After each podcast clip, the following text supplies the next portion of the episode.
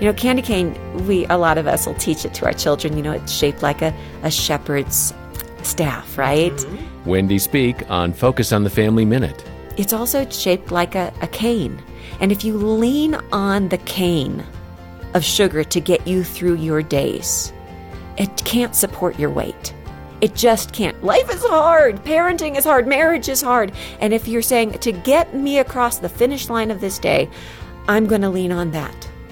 It's not going to be able to sustain you. But God invites us. He says, You come to me when you're heavy uh, laden. That's right. You lean on me and I will get you through. I will give you rest. I will get you across the finish line, not only into the eternal glory, but through your days. He also said, Come to me, cast your cares and your anxiety upon me, and I'll get you through. And when we turn to something else to get us through our days, it just doesn't work. More from Wendy at FamilyMinute.org.